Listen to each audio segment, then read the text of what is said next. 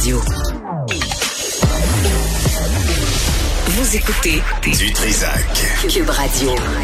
Bon, la grève, la grève, la grève est limitée. Euh, ça s'annonce de plus en plus. Avec nous, Mélanie Hubert, qui est présidente de la Fédération autonome de l'enseignement, ce qu'on appelle la FAE. Madame Hubert, bonjour. Bonjour, Monsieur Dutrisac. Je vous remercie de me recevoir. Ben, merci d'être avec nous. Euh, chez vous, là, euh, là, vous dites, euh, vous aviez annoncé le quoi le 23 novembre, puis là, vous êtes en train de dire réveillez là, parce qu'on s'en vient avec la grève. Ben effectivement, le, 20, le 2 novembre dernier, notre instance a pris la décision que ce serait le 23. Puis rapidement, on a communiqué l'information autant dans l'espace public qu'au gouvernement. Puis on s'attendait honnêtement à avoir des suivis assez rapides. Et ce qu'on a plutôt entendu, c'est M. Legault sortir en fin de semaine en disant, plutôt que de menacer les parents d'une grève, ben, qui viennent à temps puis qui négocient. Alors nous, ce qu'on souhaitait faire aujourd'hui, c'est de dire le quart euh, du délai d'ici le 23 novembre est passé et pour le moment, nous ne sommes pas à table, non pas parce que nous ne sommes pas prêts, mais parce que nous attendons l'accélération du gouvernement. Nous, notre prochaine rencontre est prévue demain. Et pour le moment, on est sans nouvelles. Et ça nous inquiète un peu parce que l'objectif euh, d'annoncer cette grève-là, c'est d'abord de régler. Mais pour régler, il faut être au table. Et M. Legault laissait entendre que qu'on n'était pas prêt à négocier. Or, en ce moment, c'est nous qui attendons un appel du gouvernement. Ouais, euh, je disais, vous représentez 65 000 enseignants, enseignantes, Madame Hubert. ma question, pourquoi vous faites pas partie du Front commun? C'est une question de stratégie. Euh, chaque ronde de négociation amène des réflexions sur comment on va s'y prendre. La fédération a son nom, hein, autonome, euh, une fédération par et pour les profs. Euh, pour le moment, la stratégie qui est retenue, c'est une stratégie où on dit, ben, on représente un corps d'emploi unique. On peut donc porter les revendications d'un groupe sans devoir concilier les, les, les les intérêts d'un et de l'autre. Ça peut faciliter certaines négociations, mais c'est sûr que le Front commun a une autre stratégie, le poids du nombre, qu'on respecte tout à fait. Non, mais, mais, c'est simplement une autre stratégie. Mais ça veut dire que vous n'êtes pas solidaire des autres travailleurs de l'État. Vous voulez faire votre petite affaire puis avoir vos gains à vous, au lieu de faire partie de ce Front commun puis améliorer le sort de tout le monde. On est pour euh, le, on est tout à fait en soutien aux gens, aux collègues du Front commun. Pour nous, l'idée, c'est faut partout dans les services publics améliorer euh, l'état de situation. Les profs sont un groupe parmi les autres. Euh, c'est certain que les revendications du Front commun, on, on, les appuie, puis on, est d'accord qu'il faut que les autres employés de l'État trouvent leur compte. Puis pour nous, en ce moment, le constat qu'on fait, c'est que partout dans la fonction publique, hmm. ça tourne pas rond. C'est au gouvernement, à un moment donné, de, de, reconnaître la part précieuse de ces travailleurs et travailleurs-là partout dans le réseau. J'ai une mauvaise nouvelle pour vous, Mme Hubert. Là. Je veux pas faire exprès, là. Mais euh, euh j'écoutais la, mise à jour économique d'Éric Girard, puis euh, il parlait de euh, dans, dans, le cadre financier là, une hausse de salaire de 10,3% en cinq ans. il l'a écrit. Là. là ils ont pas l'air à être bien bien forts. Vous, vous, vous demandez quoi au juste? La demande qu'on avait, c'était 4% par année ou l'inflation si euh, le, 4% n'était pas suffisant, donc protéger le pouvoir d'achat des, des, des, profs qu'on présente. Donc, c'est sûr que l'écart est, est, loin entre les deux. on demandait aussi de, de, corriger notre échelle salariale pour réussir à rattraper la moyenne canadienne, puis le nombre d'échelons aussi. Ça nous prend 13 ans à atteindre le sommet de l'échelle. OK, attendez, attendez, attendez. Je veux que les gens nous suivent, là, Mme Hubert, parce que ce que vous dites, c'est important. Là. Les échelons, là, moi, j'arrête pas de dire que jamais, jamais on imposerait 17 échelons à des hommes pour un métier, pour avoir une paye décente. Jamais. Vous êtes principalement, majoritairement des femmes et l'échelle unique d'échelons, je l'ai ici, là, et aussi le comparatif entre les profs au Québec et les profs dans le reste du Canada. Là-dessus, je pense, vous avez raison. Je pense vous êtes sous-payés et le nombre d'échelons, c'est presque une insulte aux femmes principalement des femmes qui enseignent dans nos écoles. Effectivement, imaginons là, si on a le baccalauréat de 4 ans, ce qui est de moins en moins le cas, ça va prendre 13 ans à atteindre le sommet de l'échelle salariale, alors que dans d'autres professions, au bout de 5, 6, 7 ans, on est déjà rendu en moyenne dans le Canada, 10 ans. Donc, ce qu'on demande, c'est de rattraper un peu la moyenne canadienne. C'est une question pour nous de, de valoriser notre profession puis de montrer que c'est sérieux l'enseignement. Ça demande une formation de 4 ans, c'est pas rien. Ouais. Puis c'est cette idée-là qu'on peut se contenter d'un... Oui, c'est ça. Fait que se contenter d'un adulte dans la classe, pour nous, ça fait pas de sens. Puis en ce moment, avec l'apport des gens qui n'ont pas la qualification légale et pas les études qui vont avec, en ce moment, on a des gens qui se retrouvent à être payés à l'échelon 1 que vous voyez de, de l'échelle. De 46 527. mais en même temps, il y a des... Mais en même temps, Mme Hubert, il me semble que c'est l'occasion, euh, parce que là, vous avez parlé de construction des classes, là, puis je trouve que ça va pas dans les conventions collectives, je connais rien, mais il me semble que c'est l'occasion aussi d'accélérer euh, l'accès à des gens qui ont des diplômes universitaires, qui veulent enseigner, puis je vous dirais, Mme Dutrisac, là, a abandonné parce qu'elle se faisait écœurer, mais elle a un bac, elle avait un bac, puis elle est en train de faire toutes les, mais vous pouvez pas demander un autre quatre ans à quelqu'un qui est déjà allé à l'université.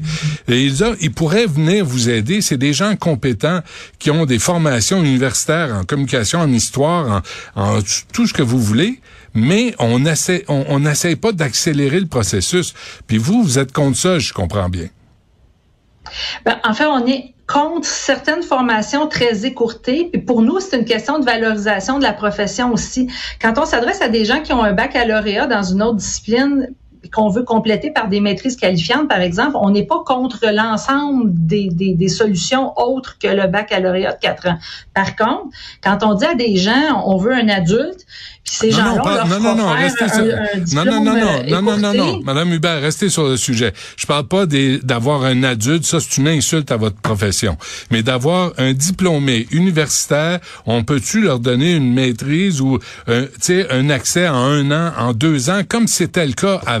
pas quatre ans. Vous pouvez pas écœurer le monde de 45 ans qui veulent aller enseigner, qui veulent aller vous prêter main forte, qui sont compétents, qui sont pas des cabochons, qui vont apprendre à, enseigner, mais qui vont venir vous aider. Vous pouvez pas les, accueillir mieux que ça?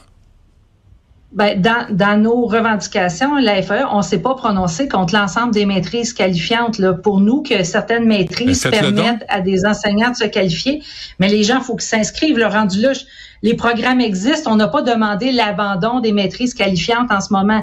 Ce, ce, qu'on en a en ce moment, c'est vraiment... une maîtrise, c'est quatre ans. Là. Vous pouvez pas demander un autre quatre ans à des gens qui ont déjà un diplôme universitaire. C'est insensé. Ces gens-là doivent gagner leur vie. Ils veulent aller prof, vous prêter main forte dans les écoles, puis toute la bureaucratie puis le syndicalisme les empêche de le faire. Faut, faut trouver une solution je, je comprends pas votre quatre ans parce qu'une maîtrise, en principe, c'est deux ans, c'est 60 crédits. Là, on parle de deux ans universitaires. L'équivalent, évidemment, à temps partiel sera un peu plus long. Mais pour nous, il n'y a pas d'opposition à tout ça. Puis on, on, est tout à fait euh, consciente là, et conscient qu'il va falloir trouver une façon de qualifier des gens qui ont un bac. Mais il y a aussi une question de, de faire en sorte que les jeunes n'aient pas un message de se faire dire N'allez pas suivre des études, n'allez pas au baccalauréat parce qu'on vous trouvera des voies de contournement faciles.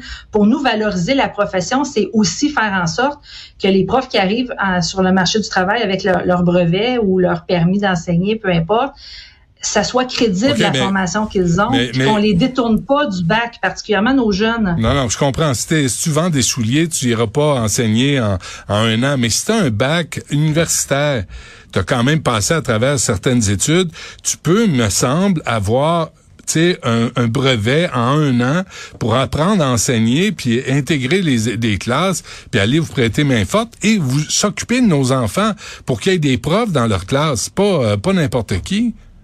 Il me semble que vous les appuyez pas dans cette démarche-là, vous. Ben, on, on, a travaillé à des modèles de maîtrise qualifiante et de formation qui répondraient aux besoins des gens euh, qui ont déjà un baccalauréat disciplinaire. On a eu des, des, occasions de rencontrer le ministère et de faire les propositions euh, qui, qui, qui, émanaient des profs parce qu'on a rencontré des, des, jeunes profs qui, qui étaient dans cette situation-là. Puis on a essayé de voir quelle serait la formation idéale pour eux. Puis on a fait des représentations au ministère. C'est pas vrai qu'on est juste dans une idée du baccalauréat de quatre ans et qu'on est contre tout le reste. Par contre, les formations très, très rapides sur un an, particulièrement au primaire, le prof du primaire, c'est un généraliste. Il doit enseigner les maths, les sciences, les arts, l'histoire. Euh, tout ça, on se dit en un an, si on n'a pas le, bagage, ça nous semble hasardeux de dire qu'on pourra être un spécialiste ou un généraliste de toutes ces matières-là. Donc, particulièrement pour le primaire, une formation écoutée sur un an, ça nous semble un peu court, mais ça ne veut pas dire qu'on est uniquement en faveur du baccalauréat de quatre ans. il y a des moyens de, trouver un, mi-chemin, puis hmm. on a fait des représentations au ministère dans ce sens-là. Là, euh, je parlais à Éric Gingras hier là, de la CSQ, là, puis il me disait qu'au mois d'octobre, il y, avait eu entre trois trois, ou quatre rencontres avec le gouvernement. Vous, au mois d'octobre, vous avez eu combien de rencontres?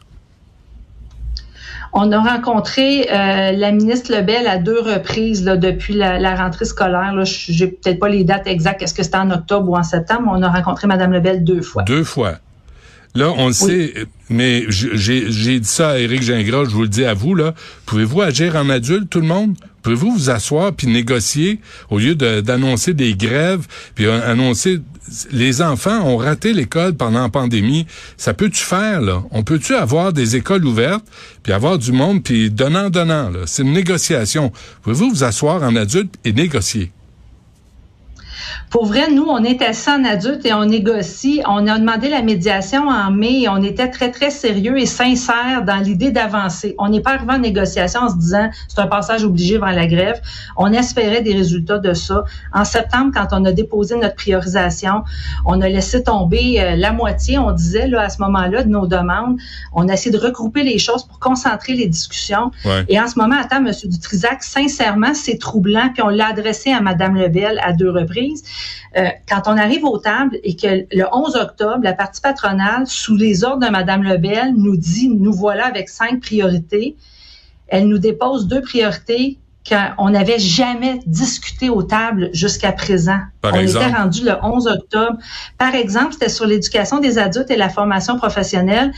Une des priorités serait euh, d'élargir la semaine de travail pour faire travailler les profs de soir et de fin de semaine.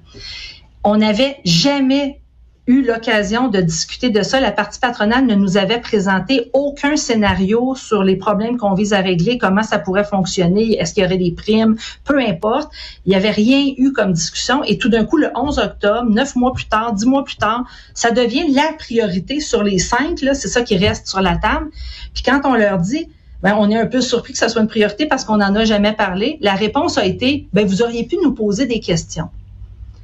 C'est un peu ça, le climat à la table en ce moment. Mais quand c'est pas juste du côté syndical que ça bloque. Comme citoyen, là, moi je trouve c'est de l'enfantillage, c'est du niaisage. Comme citoyen, comme père de famille, là, qui voit que les écoles vont être fermées parce que vous autres là, vous êtes censés négocier puis vous le faites pas. Je vous donne pas 100% du blâme, mais si j'ai Madame Lebel en entrevue, elle va me dire que vous autres aussi, vous êtes pas là, elle attend une contre-offre. Tu sais, moi je trouve ça ahurissant le comportement autant du gouvernement que des syndicats là-dedans? Moi, je vous dis, notre comité de négo est disponible 7 jours sur 7. On a priorisé. Le comité de négo a les mandats, les coups des franges pour voir les pistes d'atterrissage possibles. Mais il faut aussi comprendre que nos profs en ce moment, sont en grande souffrance dans les écoles. On voit les situations de violence qu'on vit, l'essoufflement, puis même des solutions, M. Dutrisac, qui coûtent rien et qui ne demandent pas de personnel. Par exemple, le droit de travailler en télétravail pendant une journée pédagogique. On a demandé à ce que les profs puissent faire des rencontres de la maison, puissent faire leurs corrections, les, la coordination avec les professionnels, par exemple, hmm. qu'on puisse le faire de la maison, s'éviter l'heure de pointe une fois de temps en temps. Même ça, en ce moment, ça nous est refusé. On a cinq heures de, de, travail personnel dans notre semaine, dont deux qu'on peut faire au lieu de notre choix. Ce qu'on demande à la partie patronale, c'est ce sont notre, c'est notre travail personnel, des corrections, de la planification, faire nos bulletins. Est-ce qu'il y a moyen que je puisse faire ça au lieu de mon choix, particulièrement au primaire, quand le service de garde est dans ma classe, ben on est dans le brouhaha, qu'il n'y a pas ben de local disponible. Ça nous est refusé, M. Dutrisac. Hmm. OK, avant de continuer, Mme je, je, comprends tout à fait. Euh, comment vous pourriez qualifier l'attitude de Sonia Lebel et son équipe de négociation? Honnêtement, Mme Lebel semble vraiment résolue à régler. Le, son de cloche qu'on a, c'est qu'elle souhaite faire débloquer les choses. L'impression qui nous reste, c'est que entre les représentants qu'on a assis devant nous, ce sont des représentants notamment des centres de services scolaires, entre le message qui nous est porté aux tables et les intentions que Mme Lebel euh, nous émet, il y a encore euh, des décalages, si je peux dire. On a confiance que Mme Lebel, euh, quand elle nous dit qu'elle veut régler, qu'elle veut trouver des solutions, on, on est confiant qu'elle qu'elle est sincère quand elle dit ça. Hmm. Et c'est comme ça qu'on veut donner une chance à la négociation. Puis notre comité est là en attente de, de toute annonce qui pourrait nous permettre de faire avancer les choses parce que les profs prendront pas la rue de Gaîté de Cœur le 23 novembre. Hmm. Ils vont se priver de salaire à la veille des vacances de Noël. Si vous pensez qu'on fait ça par caprice, on fait ça parce qu'on voit plus d'autres solutions. Mmh. Est-ce qu'ils ont votre numéro de téléphone? Absolument. OK. Ben, on, on, attend l'appel. OK. Ben, écoutez, on va, on va suivre ça, là. Grève générale illimitée, illimitée dès le 23 novembre, ce qu'on annonce à la Fédération autonome de l'enseignement. J'espère que vous allez vous asseoir. Là, demain, vous les rencontrer? En principe, demain, c'était une rencontre régulière de négociation en après-midi. On, a l'intention de se présenter au rendez-vous, à moins qu'on aurait des avis contraires. Là, mais pour nous, la négociation continue. On n'a pas fermé la porte. On n'est pas, euh, on n'a pas quitté le bateau. Au contraire, pour nous, on est prêt à toute forme d'accélération là, dans les prochains jours. Il n'y a aucun problème, incluant la fin de semaine. Pourquoi c'est pas le matin? Pourquoi c'est pas à 8h30, 8h le matin, puis on s'assoit, puis on négocie comme du monde, puis on passe à travers les offres, les contre-offres? Pourquoi c'est en après-midi? Pourquoi c'est encore du niaisage? Parce que les groupes, ils doivent rencontrer plusieurs groupes. Vous comprendrez qu'on n'est pas le seul groupe de profs. Euh, il y a une autre fédération de profs aussi. Ce sont les mêmes vis-à-vis aux tables. Donc, il faut se partager le temps. Donc, nous, nous demain, dans l'horaire, c'était dans l'après-midi. Mais nous sommes prêts à négocier 10, euh, 12 heures par jour s'il le faut. On attend seulement le signal du gouvernement pour le faire. Les, les rencontres, ça a duré combien de temps en moyenne jusqu'à maintenant? Ça dépend. Des fois, c'est des demi-journées. Des fois, c'est des journées complètes. On a eu environ 70, un petit peu plus que 70 rencontres depuis le, début de la négociation. Parfait. Mélanie Hubert, euh, merci. Bonne chance. Ça me fait plaisir. Bonne fin de journée. Allez.